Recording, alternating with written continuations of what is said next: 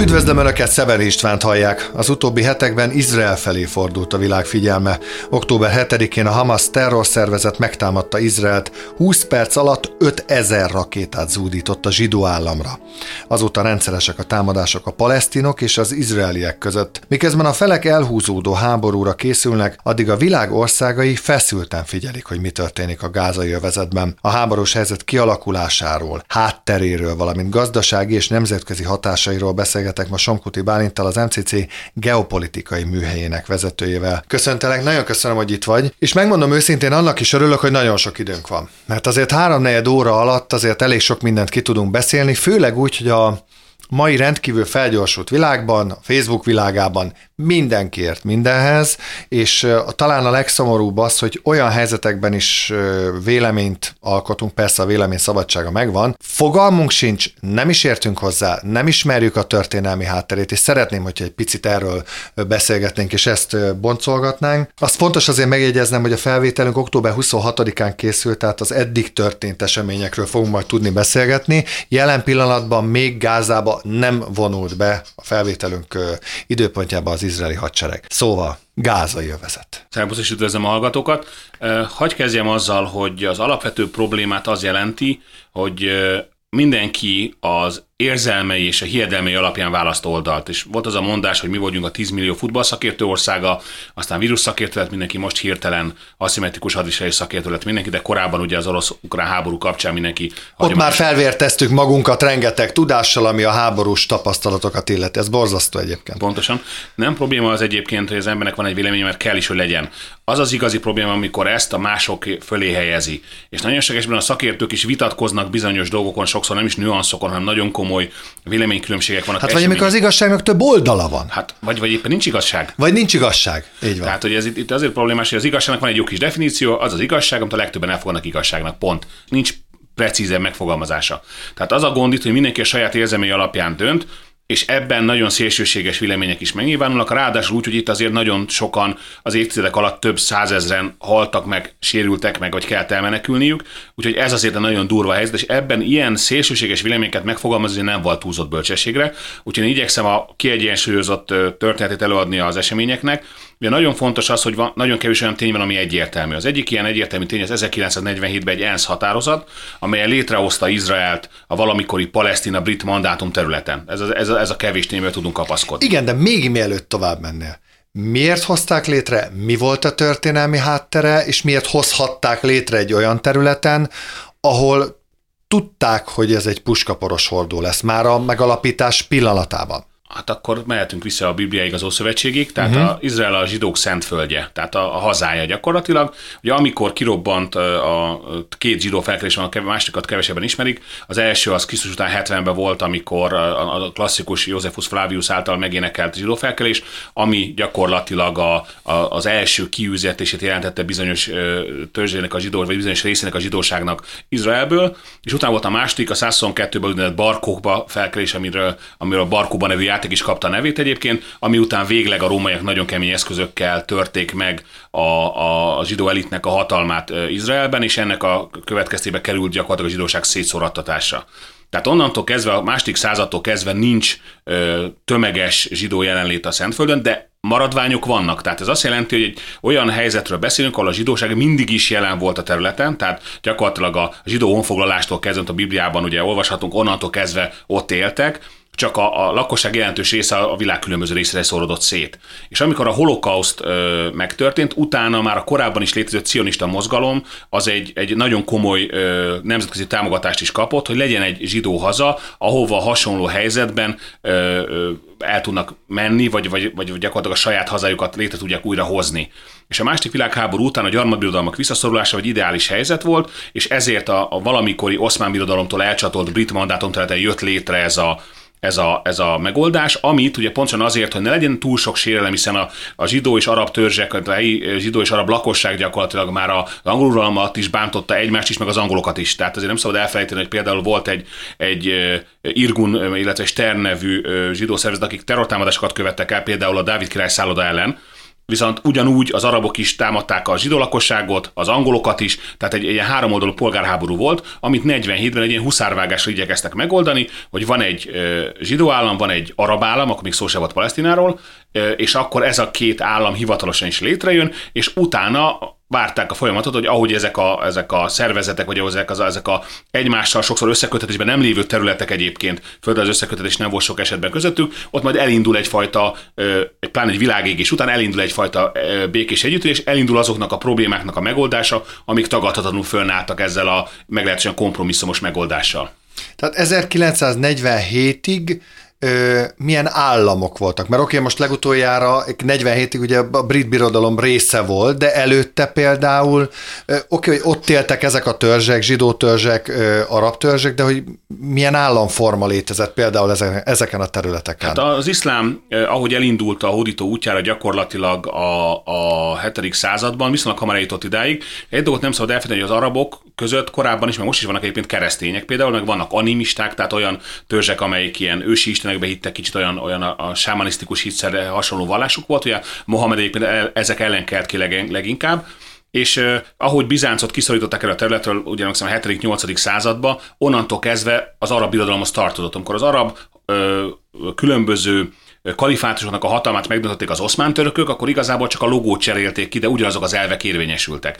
Tehát lényegében itt, itt önálló államról gyakorlatilag 1200 éven keresztül senki számára nem beszélhetünk. Tehát különösen úgy, hogy az oszmán birodalom szerintem a 15. században már meghódított a legkésőbb a területe, lehet, hogy még korábban nem emlékszem pontosan, hogy, hogy hogy terjedt ki a területe. Tehát 500 éven keresztül volt egy olyan ö, fennhatóság, ami muszlim volt, de nem biztos, hogy semmilyen államiságot ezeknek a népeknek, tehát nem beszélhetünk se arab államról ezen a területen, se zsidó államról. Tehát ezért volt ez az ENSZ határozat egy kompromisszum, mind a két államnak a lehetőséget adott, hogy létrejön. Egyébként Palesztinának hívták ezt a területet korábban, több okból kifolyólag, úgyhogy ezért kapta ez a terület a Palesztina nevet, ugyanúgy a Jordánon túl, Jordánon túl lévő terület, az pedig a Jordánia nevet kapta.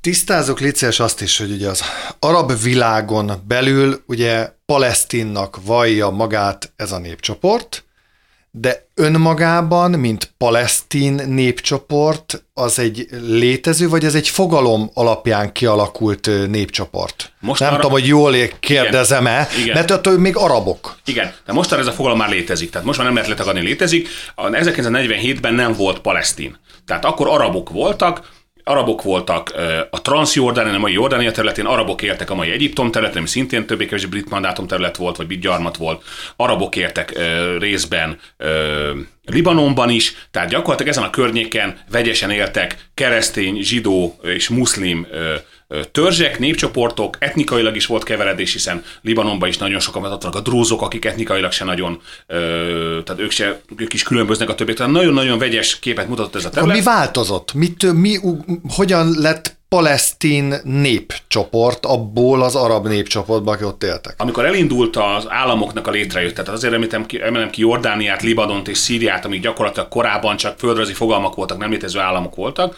akkor elindult egyfajta kristályosodása annak, hogy ki hova tartozik. Ugye azt nagyon fontos figyelembe idézni, vagy felidézni, hogy az arab és a közelkeleti fogalmakban azok az állam képzetek, amiket mi rendelkezünk, hogy van egy kultúrában egy népet, egy nyelvet beszélő, nagyjából egy etnikai csoporthoz tartozó népek élnek, és az egy, az egy állam, ez a nemzetállam, az ott nem létezik. Tehát van egyfajta muszlim umma, egy muszlim közösség, amit, amit elismernek, meg van egyéb ezen kívül egy olyan gondolkodás, hogy valamilyen szinten minden etnikailag mindannyian arabok vagyunk, de ettől eltekintve ezek az ilyen nemzetállamok, ez egy, ez egy idegen gondolat azon a területen. Tehát Jordán, amikor létrejött, akkor gyakorlatilag részben a helyi őslakosságból, a beduinokból alakult ki az uralkodó réteg, és a ilyen olyan időszakban beáramló palesztin lakosság lett a lakosság. Tehát, hogy voltak éppen beduin lakosok is, az nem olyan laktak városba. Tehát egy nagyon-nagyon vegyes képből kezdett kialakulni ez a történet, és utána jött az a hosszú évtizedek alatt alakult ki az a történet, hogy vannak a jordán arabok, vannak az egyiptomi arabok, vannak a libanoni arabok, vannak a szíriai arabok, meg vannak a palesztin arabok, akiket most már palesztinoknak hívunk. De akkor alapvetően arról beszélünk, hogy abban az élettérben, egy hatalmas élettérről beszélünk, egy nyelvet beszélő népcsoportokról beszélünk, akik külön, amelyek külön államokat alapítottak, és kerültek. Vagy külön államokba kerültek, ezeket, ezeket mi alapján határozták meg? Például, amit mondta, hogy most a, tényleg az alapján, hogy mondjuk Jordán folyó, akik a Jordán folyó ennek a partján laknak, azok jordánok, a többiek szírek, Igen. amelyek Libanon.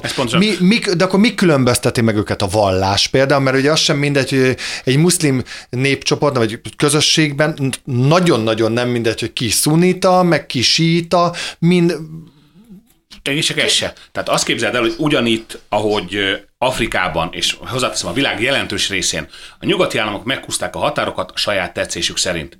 Sok esetben szándékosan olyan határokat húztak meg, hogy ez elvesse a későbbi viszály magvát, hogy legyen miért beavatkozni. Tehát aki megnézi a közelkeletnek a határait, azt látja, hogy nagyon sok egyenes vonal van, az egyenes vonal Igen. sose természetes határ.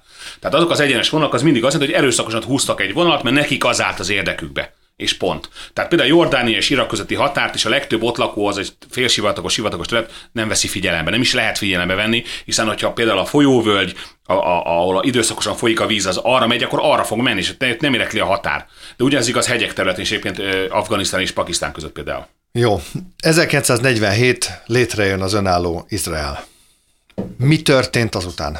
Gyakorlatilag onnantól kezdve, hogy az ENSZ, és megint azért fontos, határoz, azért fontos a részletekben is elmerülni, mert egy ENSZ határozat alapján jön létre Izrael állam. Tehát nem arról van szó, hogy valaki erőszakkal, valami gyarmatosító hatalom, vagy bárki kikiáltja, hanem van egy ENSZ határozat, ami azt a valamikori brit Palesztinának nevezett mandátum területet két részre osztja, egy zsidó államra és egy arab államra.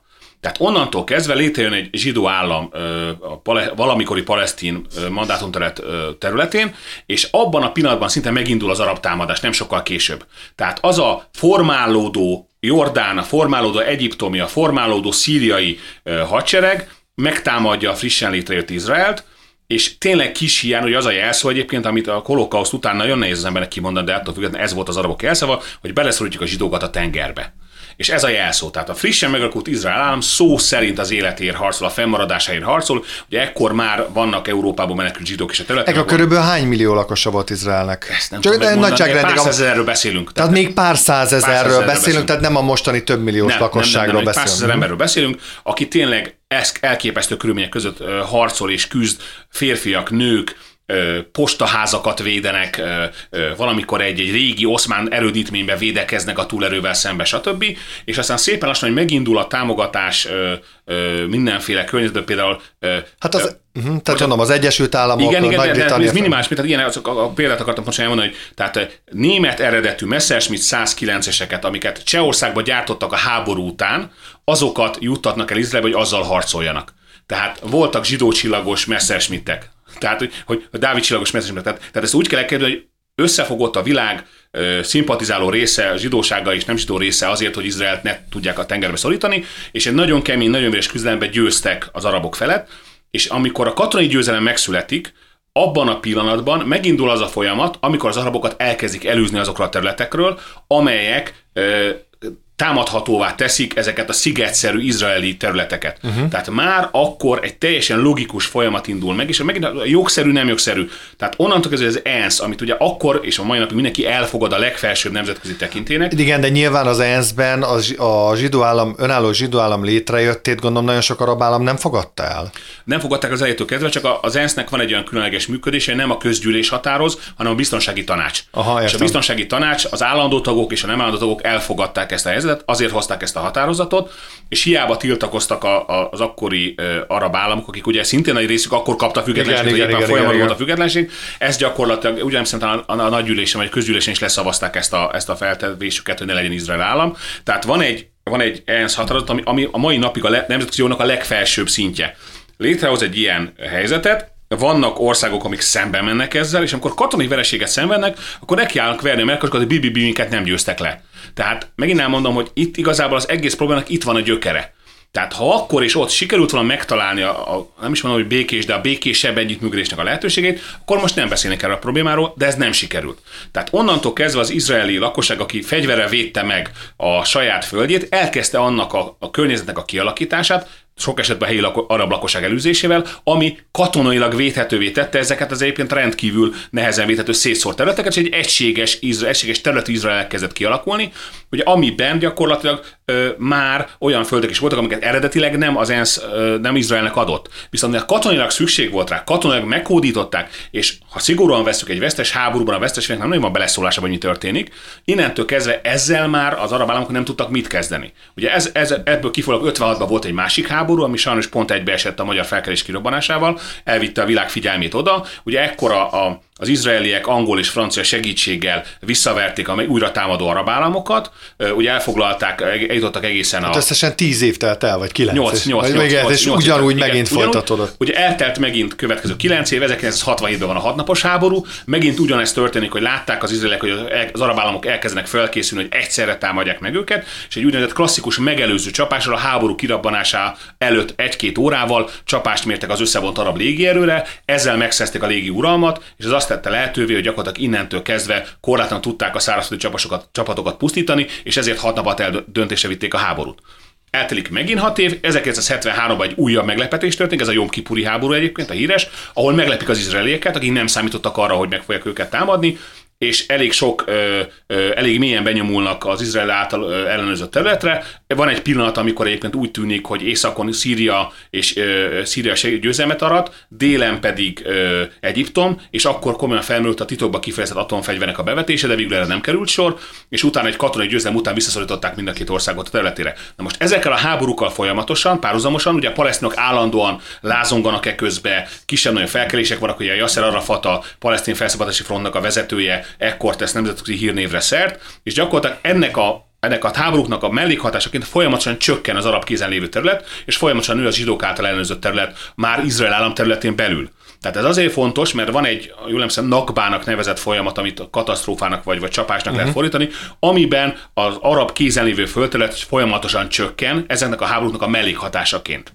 Mikor lépett színre a Hezbollah? Mikor lépett színre a Hamas? Mik ezek a szervezetek? Nyilván az, az izraeliek szerint terrorszervezetek, az egész világ szerint terrorszervezet, például is. jelentős igen. része szerint, igen, ezért, ezért, ezért nehéz téma ez, és azért örülök, hogy ennyit tudunk róla beszélgetni, hogy minden megközelítés és nézőpont kérdése. Miért volt szükség akkor a Hamasra? Miért volt szükség a Hezbollahra? Oké, okay, akkor tartottunk a negyedik arab-izraeli háborúnál 1973-ban. Igen. Következik 1982, eh, az ötödik arab-izraeli háború, inkább úgy lehetne nevezni, hogy Izrael bevonul Dél-Libanonba. Ugye a háborúknak az volt a mellékhatása, hogy nagyon sok palesztint üldöztek el azokról a területekről, és itt már beszéltünk palesztinokról. Egyébként részben egy KGB találmány a palesztin kifejezés, amit azért, hasztak, azért kezdtek el használni, mert voltak olyan arabok Izrael területen, a mai napig az Izrael lakosságának kb. 20%-a arab. Aki elfogadja Izrael fennhatóságát, elfogadja azt, hogy emiatt például nem szolgált a hadseregbe vagy a rendőrségbe, viszont az összes többi pozíció nyitva áll előtte. Tehát élhet egy modern, demokratikus államba, ahol gyakorolhatja az állampolgári jogait, éppen katona nem lehet belőle, de mondjuk megkérdeznénk, hogy hány magyar származású katona a román hadseregbe például, akkor hasonló számokat kapnánk. Gyakorlatilag azt érdemes megnézni, hogy, hogy ezzel párhuzamosan nagyon sok palesztinek menekülnie kell. Tehát ez nem arról van szó, hogy ez egy békés folyamat volt, hanem a, a, az arab-izraeli háborúk párhuzamos, vagy másodfrontjaként a, a, azokat az arab településeket, ahol föllázadtak, vagy ahonnan izraeli lakosság vagy katonai tá- célpontok támadás indítottak, azokat felszámolják erőszakkal. Ezek az emberek menekülni menekülniük kell, egy részük Egyiptom menekült, de egy Ez szükséges volt már ezeknek az embereknek az elüldözése, felszámolása ezeknek a területeknek? Ez, ez is megint egy kényes kérdés, mert Abszolút. nyilván az izrael szerint igen, a, a, például a déli banoniak szerint nem. Uh, miatt rátennénk az ötödik arab izrael annyit hagy mondjak el, hogy Izrael akármilyen nagynak tűnik, nagyon kicsi. Tehát 400 km észak-délen, de kelet-nyugatra már csak 150, és, és az a rész, ami lakható, a sokkal kisebb. Uh-huh. Tehát például a, a Izraelnek a teljes területe 22 ezer négyzetkilométer, ami fele a Dunántúlnak. Ez egy picit ugye emészgessük, tehát igen, fele a Dunántúlnak. Igen, Magyarország majdnem 100 ezer négyzet, ja, ötödé, igen, tehát negyed, negyede igen, körülbelül, és annak is a fele sivatag. Tehát azt képzeljétek el, vagy azt képzel, és azt képzeljék el a hallgatók, hogy például a gázai jövezető Jeruzsálem 76 kilométer. Tehát kicsit több, mint Székesfehérvár és Budapest vagy, vagy mondjuk Tel Aviv a másik legnagyobb város, és, és a gázövezet az 71 km, tehát, tehát nagyon kicsik a távolságok. Tehát innentől kezdve Izrael nincs ez a stratégiai mélysége. és ha mondjuk egy katonai alakulat hátába föllázad egy falu, és megtámadja az utánpótlás szállító konvojokat, akkor ez egy katonai kockázat, amit föl kell számolni. Megint elmondom, itt nem... Tehát itt, amikor ide vonulnak, mondjuk bevonulnak, akkor itt lehet, hogy 5 kilométeres szakaszról beszélgetünk, vagy 7 igen, kilométerről, igen. nem 50 meg 70 kilométerekről Igen, pontosan, tehát nem egy második világháborús több ezer Előre nyomulásról beszélünk. Pontosan, uh-huh. hanem itt egészen szüktelten zajlottak ezek a küzdelmek, és az izraeli szempontból biztonsági szempontok voltak, nyilván benne volt az is, hogy élhetőbb legyen a környezet, ne kelljen vitatkozni, hogy kinek a kóborolt el a birkája, honnan jön a víz, stb. stb. stb. Nyilván arab szempontból pedig ez egy egyértelmű földrablás, de most megint hozzátartozik az, hogy, hogy mi a nemzetközi jognak az alaptétele, az erősebbnek van igaza. Tehát ha bármikor, és erre többször volt lehetőség, elfogadni azokat a rendezési terveket, amit akár az ENSZ, akár más államok terjesztettek be, veszteségek ellen el lehetett volna fogadni. Pont. Térjünk rá 82-re, tehát a, a, a, az előzött palesztinok, és nem szószántukban mentünk tegyük hozzá, tehát az előzött palesztinok destabilizálták egész Libanont, ami korábban a, a kelet svájcaként emlegettek, mert egy volt egy nagyon kifinomult, kidolgozott rendszer, amiben a keresztények, a, a muszlimok és a, a keresztény muszlimok, a drúzok, a, a, a maroniták, a síták és a szuniták, tehát az elképesztő etnikai, vallási kavarozásban. Tehát megtalálták a balanszt. Megtalálták a balanszt, pontosan. Uh-huh. És amikor beáramlott egy nagy tömegű, csalódott és mérges palesztin, aki ráadásul szunita volt, fölborította az egyensúlyt, és innentől kezdve Libanonban folyamatosan érték támadások Izraelt. Ugye ekkor történt az, hogy 82-ben bevonultak a békét Galileának hadművelet keretében bevonultak Libanonba, és innentől kezdve gyakorlatilag ugye ezt az ötödik arab-izraeli háborúnak hívják, de igazából ez egy, gyors háború volt, az libanoni hadsereg nem is volt igazából ellenfél, és ezt mondhatjuk nyugodtan egy katonai megszállásnak. Tegyük hozzá okkal, hiszen onnan folyamatosan támadták Izraelt, terrortámadások voltak, ö, ö, be, belőttek ágyúval, stb. stb. stb. Na most, amikor ez elindult, akkor utána nem sokkal volt egy nagyon fontos esemény, amiről keveset beszélnek, a Beka völgybe, a szír hadsereg is éppen bevonult Libanonnak az északi részébe, és a Beka völgybe volt képítve egy nagyon komoly szír légvédelmi alakulat, aminek az volt a dolga, hogy ezt a területet védje. És az izraeliek Tehát a szírek, a szírek azért vonultak be Libanonba, hogy Libanon támogassák. Bizonyos szempontból igen. Uh-huh. A hasonló, ők is egy hasonló nyugalmi övezetet akartak, uh-huh. mert például uh-huh. 1982-ben, kicsit már távol vagyunk a történetől, nagyon fontos, a jelenlegi elnöknek az apja, az Háma városába a muszlim testvériséget, a muszlim szélsőségeseket gyakorlatilag körbevette, a nőket és a gyerekeket hagyta elmenni, majd 30 ezer férfit mészárolt le a város lerombolásával együtt.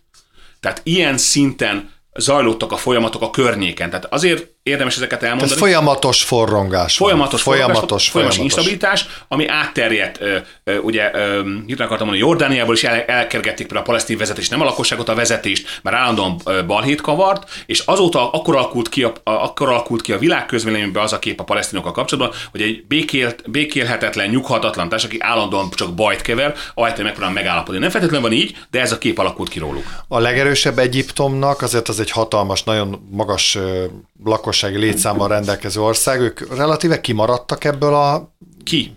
Ki? Egyrészt nem arra... szándékos, hogy egész egyszerűen őket területi instabilitás nem fenyegette. Ez egy nagyon jó kérdés, nem tudom megmondani, mi történt, de nem nagyon engedtek be palesztinokat se területükre. Aha. Tehát az az érdekes, hogy a 73-as háború után két állam is már ismerte el Izrael létét, Palesztin és Jordánia, és 79-ben a Camp Davidi békében Egyiptom hivatalosan is békét kötött Izraellel. Tehát gondolom látva az, hogy mi zajlik a környező országokban, ők nem nagyon engedték be a palesztinokat, és ha beengedték, akkor is keményen lecsaptak rájuk. De nyilván azért, mert Egyiptom azért van egy nagyon komoly, ö, hagyományosan ö, mérsékelt szunita irányzat, hogy az egyik leghíresebb ö, szunita meccset is ott található egyébként Kairóban. Tehát gyakorlatilag... Hát meg ott is történtek terrorcselekmények. Hát igen, Tehát, hogy ellenük is, is igen, történtek igen, terrorcselekmények igen, későbbiekben. Igen. Mert a, a, a, a, már akkor korábban volt egy ilyen szándék, hogy a, a azok a világi hatalmak, akik nem szálltak vele ebbe a háborúba, azokat meg kell dönteni. Úgyhogy például Anwar Sadatot is egyébként a egyiptomi elnököt is egy ilyen, egy ilyen muszlim testvérséghez köthető csapat végezte ki, vagy ölte meg egy, egy tízszemle alkalmával. Tehát nagyon sok olyan történet volt, amikor Egyiptom inkább úgy, hogy megszabadul ettől a kellemetlenségtől, amit a palesztin támogatása jelent, és ebben sok minden benne volt ebben a mondatban. Jó, menjünk tovább. 82-ből hogyan lépte? Igen. Bevonulnak Dél-Libanonba, Gyakorlatilag innentől kezdve megoldott a biztonsági probléma, viszont azzal, hogy a addigra létrejött ö, Cisjordánia, ami gyakorlatilag helyel közel egységes palesztin alatt maradt, illetve a gázai övezet, amit meghagytak, ö, ö, egy, ez egy 10x40 km-es rendkívül kis területről beszélünk, amit meghagytak ö, palesztin irányítás alatt egyértelműen, a nemet közigazgatás. Tehát Izrael hagyta meg a gázai övezetet, egy fallal lezárt övezetet. Akkor még nem volt fal közel, uh-huh. közel, tehát akkor gyakorlatilag volt az a két terület, ami, ami palesztin vagy arab irányítás alatt maradt mondjuk így. És ezek a területek katonailag meg voltak száva. ugyanúgy, mint Dél-Libanon. És utána 18 év alatt, ugye 2000-ig jutunk el, ugye már, már változik a világ, megjelenik a, a, a globalizáció, megjelenik a, a hidegháborúnak a vége. Volt egy oszlói megállapodás folyamat, amely megpróbálták rendezni a helyzetet, és akkor tettek egy ajánlatot a palesztinoknak, izraeliek is nagy amerikai nyomásra, hogy elismerik a, a palesztin államot, tehát lehet palesztin állam is létrejöhet, uh-huh. de az akkori határok mellett. Tehát nem kaphatják vissza azokat a területeket, amelyeket 40 De az akkori határok, az a gázai övezet konkrétan? Az a gázai övezet konkrétan és Cisjordánia, ez a két terület. Ez körülbelül mekkora, tehát hány emberről beszélünk, mekkora területen? Hát a, a gázai övezetben két millió ember él 40 négyzetkilométeren, tehát gondoltok, hogy fél Budapest körülbelül, tehát elképesztő sűrűségben élnek ott az emberek. Cisjordániában jobb a helyzet, ott olyan a 3 millió ember körül van, jól emlékszem, és sokkal nagyobb a terület, de az, se, az, se egy, az is kb. egy fél megye maximum. Tehát, hogy, hogy ott sem sokkal jobb a helyzet ilyen szempontból. Tehát azért nyilvánvalóan persze nem akar az ember semmilyen oldalon állás foglalni, de hát nyilván az egy élhetetlen helyzet hát nehezen élhető, az biztos. De ö, ugye volt, voltak palesztin tanítványaim, és tőlük kérdeztem azt meg, hogy, hogy figyelembe véve a katonai erőviszonyokat, miért olyan nehéz elfogadni, hogy legyőztek minket? Minket a mhm. törökök idejöttek, megszálltak majdnem az egész országot, századon még itt voltak, aztán elmentek, mi meg itt vagyunk. Tehát, hogyha ők ezt így látják ezt a helyzetet, akkor, akkor én értem, hogy ők igazságtalanságként élik meg, de egy, miért kellett 47-be támadni, vagy 48-ba támadni, ha meg igen, akkor meg hat évente támadni. Meg hat évente támadni, utána a következményeket el kell viselni. Tehát, tehát, ez nem arról van szó, hogy itt jött valami erőszakos fráter és ráült a nyakam, mert arról van szó, hogy aktívan közreműködtem abban, hogy ráültek a nyakamra. Tehát akkor is, hogyha az erőszakos fráter utána erőszakosan viselkedik, ettől függetlenül az egésznek a kiváltóka én magam vagyok. Most ez a fajta felismerés egyszerűen nem, nincs meg. Tehát nem, képtelenek elfogadni ezt a helyzetet, és gyakorlatilag a folyamatos problémák is innen származtak. Az izraeli társadalmat annyira megterheltek kétszerre megszállás, hogy inkább kivonultak kétszer be a megszállt területekről. E- de nyilván az sem segít ezen a helyzeten, hogy nem csak a palesztinok nem fogadják el ezt a helyzetet, hanem kvázi majd, hogy nem az egész arab világ, tehát ők folyamatos támogatást kapnak Libanonból, vagy, vagy akár Szíriából, vagy akár, és a, például a Hamas létrejötte, az ennek köszönhető, vagy, vagy van a kettő közt már összefüggés, Igen. vagy mi indult be, mi, mit találtak megoldásnak akkor? Tehát a maga a Hezbollah azért jött létre, mert a, a déli baroni síták nem voltak hajlandók elfogadni az izraeli megszállást. Maga a Hezbollah egyébként helyesen Hizbállah, az azt jelenti, hogy a hadserege. Uh-huh. Tehát ők egyértelműen az izraeli megszállás ellen jött, létrejött alapvetően vallási ö, csoport volt, és az első öngyilkos terrorcselekmény ezen a környéken, mert máshol már voltak korábban egyébként, ide sorolhatjuk éppen a kamikázikat is, tehát ilyen szempontból voltak már öngyilkos támadók, de az első öngyilkos merénylet ezen a területen az, az ő nevükhöz fűződik, hogy amikor az izraeliek visszavonultak egy picit Libanonból, akkor megérkezett a nemzetközi megszálló erő Libanonba, amerikai tengerészgyilkosok, francia ejtőernyősök, stb. És akkor a Hezbollah két támadás is elkövetett. Az egyikben egy épületet robbantottak fel a francia ejtőernyősek, voltak ott 82 halott volt, a másikban pedig egy, egy híres esetben egy nő ráadásul egy teherautót neki vezetett egy kasszányának, ahol amerikai tengerészgyilkosok voltak, itt több mint 200 halott volt. Ezek voltak az első ezen a környéken elkövetett öngyilkos merényletek, és gyakorlatilag ezek már a Hezbollahhoz voltak köthetőek. Tehát onnantól kezdve a Hezbollah küzd egyrészt Libanon ért, vagy az, és az izraeli megszállás ellen. Na most a napjainkra a Hezbollah az egy teljes körű politikai pártá fejlődött, van szociális hálójuk, van tévéjük, van katonai szárnyuk, tehát igazából egy nagyon összetett szervezeté vált, mondjuk úgy egy protoállam, egy előállammá vált Libanonon belül. Hasonlótat járt be a Hamas, ami gyakorlatilag egy ilyen kisebb szervezet volt nagyon sokáig, de amikor a palesztin felszabadási szervezet megállapodott Izrael 2005-ben, hogy megosztják a hatalmat, és, és ők veszik át az irányítást, ugye Yasser Arafat már halott, ők veszik át az irányítást az arab bocsánat, a palesztin területeken Izraelbe, akkor a Hamas, amely a muszlim testvériséghez közel álló elég szélsőséges ideológiát val, kirobbantott egy felkelést nem sokkal később ez, ez ellen, és amíg legyőzték, kis izraeli segítséggel legyőzték őket Cisjordániába, addig Gázába viszont ők szólították ki a mostanra ö, ö, palesztin hatóságnak nevezett szervezetet. Tehát a Hamas irányítása alá, a irány, irányítása alá került 2006-tól a gázai jövezet, és akkor még egy-másfél emberről beszéltünk csak, tehát kevesebben voltak. Tehát gyakorlatilag 2006-tól 2020 23-ig mondjuk úgy, hogy egy ilyen csendes sportjogó helyzet volt, és nem történt változás? Tehát mondjuk mondhatjuk azt, hogy akkor most jutottunk el a máig a beszélgetésben? Nem, még, még annyit érdemes kihangsúlyozni, hogy hogy a Hamas folyamatosan támadta Izraelt mindenféle eszközök, hogy először voltak ilyen rajtaütések gyalogos terroristákkal, aztán a házikészítési rakétákkal, ugyanúgy, ahogy a Hezbollah lőtte. Igen, ezekről hallottunk, de nem mindegy, hogy 5000 rakétát tudsz kilőni, vagy hatot. Nyilván Igen, eddig, eddig 5-6 rakétáról volt szó, vagy 10-ről, vagy 15-ről. Ezen létrejött a vaskupola rendszer részben a Hezbollah-hal vívott 2006-os háború után. Mindjárt veszek egy pár szót. És gyakorlatilag, amikor a, a, a, a Hamas átvette a gázai vezetett irányítást, akkor épült fel a kerítés. Tehát akkor épült egy olyan kerítés, ami nem katonai célokat szolgál, tehát nem olyan, mint a Cisjordániát körbevevő fal, hanem ez kifejezetten ilyen határkerítésnek épült, abból a célból, hogy a csempészek ne tudjanak fegyvereket bevinni, ne tudjanak terroristák átszivárogni rajta, stb. Tehát ez nem egy, nem egy katonai védmű, hanem egy olyan határkérdés, mint amin a magyar És a gázai övezetbe csak Izrael területéről tudsz bejutni. Nem van egy határátkelő Rafaknál Egyiptom irányába is, amit ha lehet még jobban őriznek, mert akár csempészek, akár terroristák átjutnak Liban, Izrael. De ez izraeli, fel, de izraeli védelem alatt van az a Egyiptom felé nyitó. Nem, az, az, a, az a Hamasnak a, a kezén van. Tehát az a Hamas kezén Tehát van. igen, tehát Izrael 2005-ben kivonult a gázai övezetből. Egyébként Benjamin Netanyahu jelenlegi állam kormányfő le is mondott egyébként a miniszterségéről pontosan azért, mert ellenezte ezt a döntést, mert tudta, hogy ez lesz belőle. Tehát gyakorlatilag a gázai övezetet két helyről lehet megkötni, Izrael irányából és Egyiptom irányából, de Egyiptomiak még jobban vigyáznak, hogy ne jusson ki, onnan senki befelé, nem foglalkoznak, hogy mit visznek. Na, ezért, ezért kérdeztem, mert hogyha ez Egyiptom irányából is nyitható a gázai övezet, akkor nyilván nem ö, Izrael irányából érkezett az a rengeteg rakét, amit, amit végül is be tudtak vinni Igen. a gázai övezetbe. Folyamatosan mentek ezek a támadások, igen, és elérkeztünk arra, arra pontra, amikor egyszer csak 5000 rakét az údult Izraelre. Igen. Picit, hogy, hogy menjek vissza, 2006-ban volt egy Hezbollah-izraeli konfliktus, amiről viszonylag keveset beszélünk, most már 17 éve volt. Az volt a lényeg, hogy a Hezbollah megerősödött Dél-Libanonba, ugye az izraelek kivonultak már 6 évvel korábban, és akkor úgy döntöttek, hogy megmutatják, hogy milyen erősek, és megpróbáltak elrabolni egy izraeli járőt. Két katonás sikerült is elrabolniuk egyébként, de Izrael olyan komolyan vette ezt a fenyegetést, és olyan komolyan gondolja a saját emberének az életét, hogy egy teljes körű katonai támadást nyitott a Hezbollah ellen, amiben ugye igaz, hogy saját maga is elég súlyos veszteségeket szenvedett el, 44 harckocsit lőttek ki például, stb. Viszont megtanította a Hezbollahnak, hogy mivel nem érdemes szórakozni. Ezt maga a Hezbollah vezetője is elismerte egyébként, aki azt mondta, hogy ha tudja, hogy ez lesz a válasz, hogy gyakorlatilag szétlőtték teljes Dél-Libanont, ezért sem, akkor nem támadja meg a két katonát, tehát nem akar elrabolni őket. Na most ö, ilyen történet, mint Gázába is 2008-ba, 2013-ba, 2021-ben bevonult az izraeli hadsereg, csak nem mutatott fel ilyen mennyiségű erőt. Tehát ö, amikor a Hezbollah elkezdte lőni Izraelt, akkor, akkor a hagyományos légvédelmi eszközeik voltak, csak amik rendkívül sokba kerülnek ahhoz, hogy egy, egy ilyen olcsó rakétát elfogjanak. És akkor lett őt létre hát, hogy az arányokat tudjuk, azt hiszem, hogy nem tudom, a, a vaskupolán működő, vagy vaskupolán belül működő egy darab izraeli rakéta mondjuk 50 ezer dollárba kerül, egy olyan rakét, amit meg kilőttek rájuk, az meg most nem tudom, mondok valamit, ezer dollárba Körülbelül kerül. Igen. Tehát, hogy az arányokat, hogy érezzük, hogy a 50-szer annyiba kerül kivédeni egy rakétát, mint egy rá kilőni egy rakétát. Pontosan.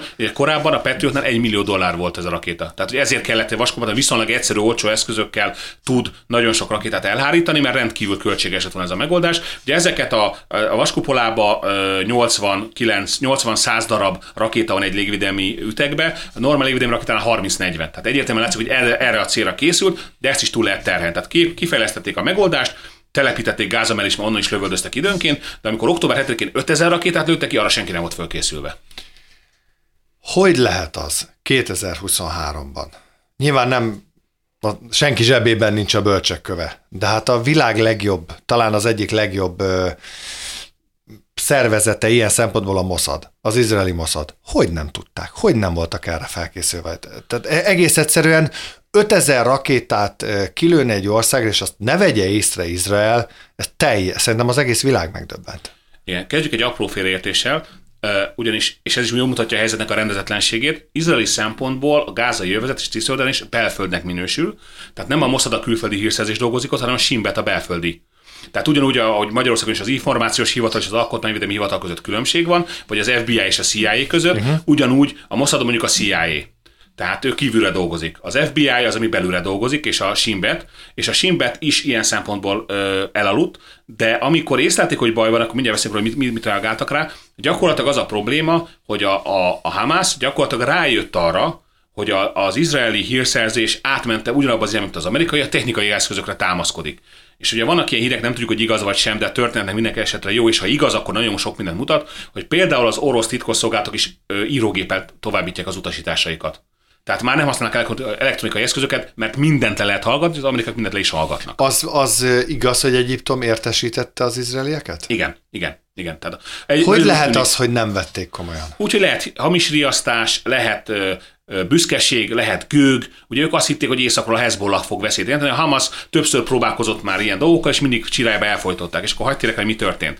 Tehát amikor a, a, a sátoros ünnepnek az utolsó napja után, amikor mindenki nagy buli van, meg, meg, meg tényleg ünnep van, meg stb., amikor szó szerint mindenki ott, de tényleg mindenki aludt, akkor a Hamas megindította a támadást. Egyrészt ugye a videókon látható motoros sárkányokkal átrepülték a kerítést, másrészt csónakokkal támadtak a tenger felől, és harmadrészt pedig drónok segítségével kiiktatták a technikai eszközöket. A megfigyelő kamerákat, a géppuskálásokat, a kommunikációs központokat, stb. És konkrétan néma, vak és süket volt a teljes izraeli rendszer, utána pedig buldozerekkel átdöntötték a falakat. Na most ennek a fedezetére 5000 rakétát indítottak, ami azért óriási szám, mert a Hezbollah a 2006-os háborúba a szem egy hét alatt indított ennyi rakétát. Tehát az, az egész egyszerűen a vaskopola rendszert is túlterhelték, és onnantól kezdve jött az a támadás, hogy nem volt senki fölkészülve, hogy nem csak hogy 2500-3000 öngyilkos merénylő lépte át a határt, hanem a nyomukban a gázai tömeg is átcsődült. Tehát például az a szerencsétlen Fülöp-szigeteki férfi, akit le, kapával fejeztek le, azt a csőcselék végeztek ki, nem a Hamas. Még igazából ebből a szempontból mellékes, de, de, de hogy olyan óriási meglepetés sikerült elérni, nem gondolt senki. A Simbet egyébként észlelte, hogy valami történik, és a támadást megelőző órákban oda a helyszínre küldte azt a kb. 50-60 fő speciális kommandóját, ami eddig elég volt. És azt, hogy ezt a kommandót gyakorlatilag legyalogolja ö, több ezer főnyi ö, öngyilkos merélő, erre senki nem gondolt. Elindul a megtorlás, vagy elindult a megtorlás, ö, hol lehet ennek a határa, vagy hol lehet az, hogy, hogy, hogy egyszerűen hogy ne eszkalálódjon tovább, ne, ne történjen, hogy hogyan lehet békés megoldást találni, mert ekkora csapást Izrael nem szenvedett még el. Nyilván próbálják nyugalomra inteni a, az államok vezetői. Nagyon sokan beszálltak ebbe a történetbe, de hát azért 5000 rakéta, 5000 rakéta. Ki tudja, mennyi van tartalékba? meghalt 1400 izraeli, megsebesült több ezer. Meg hányat elhurcoltak? 200 fölött túszt elhurcoltak. Ez emberi kifejezések nehez, nehéz, tehát nehéz emberi szóval leírni, ami történik, hogy gyerekeket az ágyukba végeznek. Meg ki. hol áll meg a bosszú mértéke? Igen. Az a probléma, hogy mi itt európai szemmel, vagy az amerikai is nyugati szemmel értékelik ezeket a dolgokat. Robert C. volt egy mondás, hogy aki nem ítél, nem érti ezt a világot. Tehát ő mondta azt, hogy az izraelek is egy beduin törzs, csak nagyon fejlett beduin törzs. Tehát ott az az etika, az a erkölcs, az a szokásjog működik, ami több ezer éve uralkodik ezen a környéken. Tehát az a szemet szemért fogad fogért. Pontosan. És ha szigorúan veszük, aki olvassa az Ószövetséget, az tudja, hogy a, a, az Ószövetség Isten a bosszú istene. Tehát ez ott, ez nem egy lehetőség, nem egy rossz dolog, amire le kell mondani, ez a mindennapi életnek a része. Akkor mire vár Izrael? Nyilván nem szeretnénk, hogy most itt elinduljon egy kőkemény, a beszélgetésünk pillanatában még nem is indult el, bízunk benne, hogy nem is lesz mert az aztán annak megint a következményeit nem ismerjük. Mi van akkor, hogyha tényleg Izrael úgy dönt, na akkor elindul, nem tudom, 500 tank, 300 löveg, üteg, nem tudom, minden légicsapás, ami csak lehet, porig rombolják a gázélvezetet. Az izraeli politikai célok, amiben az egész társadalom fölállt a jelenlegi kormányzat mögé, és alakult egy nemzeti egységkormány, az az, hogy a Hamas többet ne tudjon ilyen csapás, mint Izraelre. Ugye még egy dolgot hagyd mondjak el, mert ez kimarad. Csak hogy, hogy választod el a Hamaszt, a palesztinoktól hogy választott el a gázai övezettől? Tehát nem mindenki gondolkodik úgy, mint a Hamász, akik ott élnek, azok a palesztinok. Igen, erre hagyj egy picit, csak elmondom, hogy miért indult meg ez a támadás, ugyanis a logikai keretbe bele kell illeszteni. Izraelben hónapok óta tömegtüntetések voltak Benjamin Netanyahu kormánya ellen, amiben olyan extrém lépésekre is sor került, ahol a Mossadnak a volt főigazgatója és volt vezérkari főnökök, nem is egy, hanem kettő, felszólította a lakosságot, hogy ne tegyen eleget az állampolgári kötelességeinek. Ne vonuljanak be a hadseregbe, ne szolgáltassanak, ne dolgozzanak a Netanyahu kormánynak. Tehát túlzás nélkül kijelenthetjük, hogy polgárháborús állapotok voltak, és ezért megtámadni a Hamas arra ők se számítottak, hogy a reakcióképpen összeáll az izraeli társadalom, és egységesen kíván, bossz, kíván bosszút állni. Na most akkor, hogy, hogy megvan már az egységkormány, amiben az ellenzéknek prominens alakjai is benne vannak, és az egységkormány hozta nyilvánosságra azt a politikai döntést, amit a hadseregnek meg kell valósítania, hogy a Hamasnak az infrastruktúráját, a Hamasnak a képességeit meg kell semmisíteni, a vezetőket felelősségre kell vonni, azaz likvidálni kell, akik ezt tervezték, és meg kell semmisíteni a képességeit arra, hogy még egy ilyen támadást megszervezzen. Ez a politikai döntés, amit a hadseregnek vége kell hajtania. Hogy hogy tud egy hadsereg végrehajtani egy utasítást? Hát nagyon nehezen. Tehát amíg ez egy, ebből a szempontból egy gerilla háború, vannak a gerillák, akik elbújnak a lakosság között, és onnan hajtanak végre ilyen típusú támadásokat, onnantól kezdve nem nagyon van más lehetőség, és megint hozzáteszem, ez nem szép, nem jó, nem erkölcsös, hanem állami szinten egy modern hadsereg nem tud másként reagálni erre, mint a teljes ott lévő lakosságnak az átvizsgálásával, ellenőrzésével, ellenállóknak a likvidálásával. Ez egy sajnos ilyen történet. Tegyük fel, bevonulnak a gázai övezetbe, tankostul, tehát elindulnak szárazföldi hadműveletek. Nyilván azt Libanonban, Szíriában, Egyiptomban pedig nem fogják, hogy a környező ország, plusz a többi arab állam nem fogja jó szemmel nézni, és akkor most finoman fogalmazta. Mi fog történni? Azért van óriási nyomás Izraelen, hogy ne úgy a saját feltételei szerint indítsa meg a támadást, mint ahogy szerette volna. Most nagyobb pusztítás zajlik, mint amit egy szárazföldi hadművelet okozna. Tehát a levegőből lebombázott házban ugyanúgy lehet túsz, ugyanúgy lehet gyerek, ugyanúgy lehet civil, és ugyanúgy lehet Hamas terrorista, míg egy szobáról szobára zajló küzdelemben, ahol látja a katona, hogy kirelő, ott jó eséllyel, kisebb eséllyel fognak civilek Csak nyilván ott az izraeliek nagyon sok katonát is veszítenének. Igen, de erre, erre az izraeli társadalom most fel van készülve. Tehát ők most bosszút akarnak állni, ők most meg akarják mutatni, hogy büntetlenül egy ilyen támadást Izraelen nem lehet elkövetni, és ennek van ára, akkor meg fogják fizetni. Az az igazi probléma, hogy most a jelenlegi helyzetben, ahol légi és tüzérségi támadás éri folyamatosan a gázai jövezetet, az első az északi részét, amelynek az elhagyására Izrael felszólította a civil lakosságot, akármilyen nevetséges, az, hogy naponta százak halnak meg köztük sok civil és sok gyerek, ez nem zavar nemzetközi közvéleményt. Az zavarná, hogyha egy, egy olyan szárazföldi művelet megindulna, amely ennél kisebb civil áldozatokkal járna a jellege miatt, viszont ezzel gyakorlatilag az izraeli ellenőrzés visszaállna a gázai övezeté része vagy a teljes egésze felett. Tehát az a probléma, hogy abban például megindul a szárazföldi támadás, azok az eddig csak mondjuk így kívülről ö, ö, korholó vagy károsztató uh-huh. hangok hirtelen agresszívan mennek át, és ebben az esetben például a Hezbollah is beszállt a küzdelembe az, hogy elkezdi rakétázni Észak-Izraelt.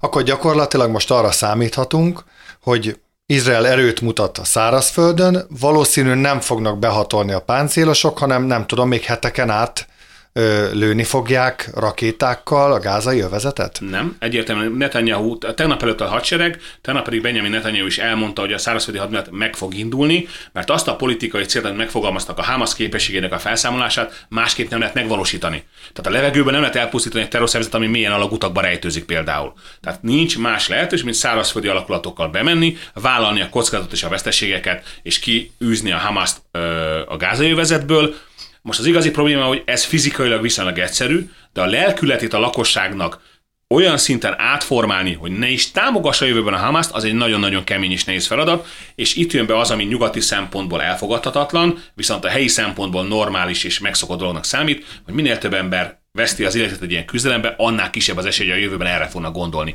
Ez nem szép, nem támogatandó, nem erkölcsös, nem humánus, de ez a helyzet. Somkoti Bálint, köszönöm szépen, hogy itt voltál. Köszönöm szépen.